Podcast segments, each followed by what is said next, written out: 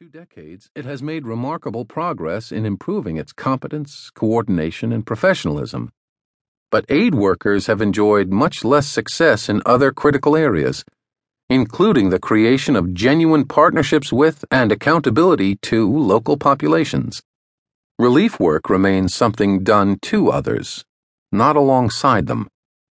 That failure owes in large part to the influence of a tight knit group of elite players that can be described as the Humanitarian Club, an organized and hierarchical network of states, donors, international organizations, and non governmental organizations, NGOs, that centers on the UN system. This group deserves much credit for implementing many successful reforms, but it is also responsible for the lack of meaningful systemic change. When it comes to humanitarian aid, the club controls much of the resources and the agenda. It seeks to maintain its exclusivity and therefore tends to embrace only changes that reinforce its central position, not those that would put real power in the hands of the aid beneficiaries. How well the global humanitarian sector faces the future will depend on the club's willingness and ability to continue evolving. There are reasons for optimism. Club members are genuinely committed to building stronger partnerships with local communities and recognize that the system remains stuck in the past. They have recently begun another major push for reform and are busy preparing for the World Humanitarian Summit, which will be convened by the UN Secretary General in 2016 to help overhaul the crisis response agenda.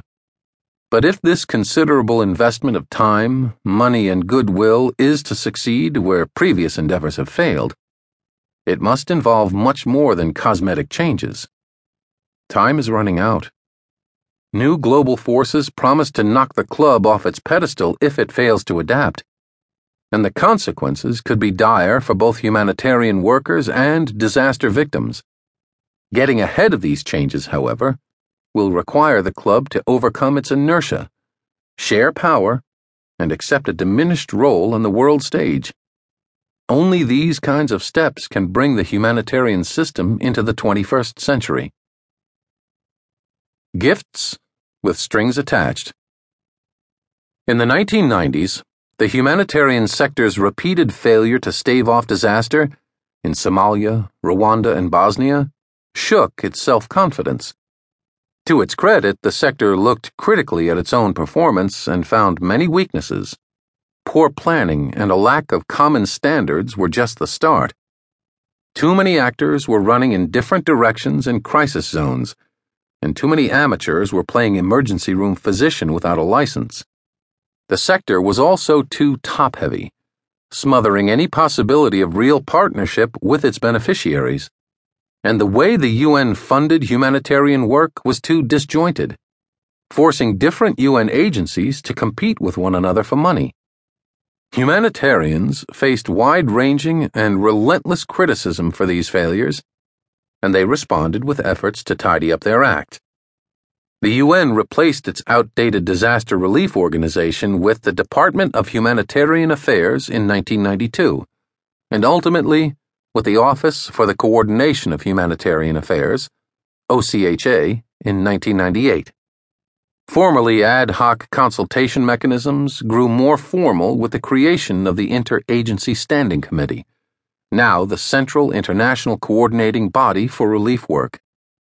For their part, NGOs drew up a voluntary code of conduct, crafted common standards for meeting victims' basic needs, such as food, water, healthcare, and shelter, and built networks to strengthen program evaluation and accountability. These piecemeal changes ushered in more comprehensive reforms in 2005 and culminating in the far reaching transformative agenda launched by the UN in 2011. An updated funding system consolidated requests for assistance from most UN agencies into one appeal and the new Central Emergency Response Fund pooled resources and provided quick funding to reduce emergency response time. In the field, the so called cluster approach to disaster response took shape, reducing confusion during emergency.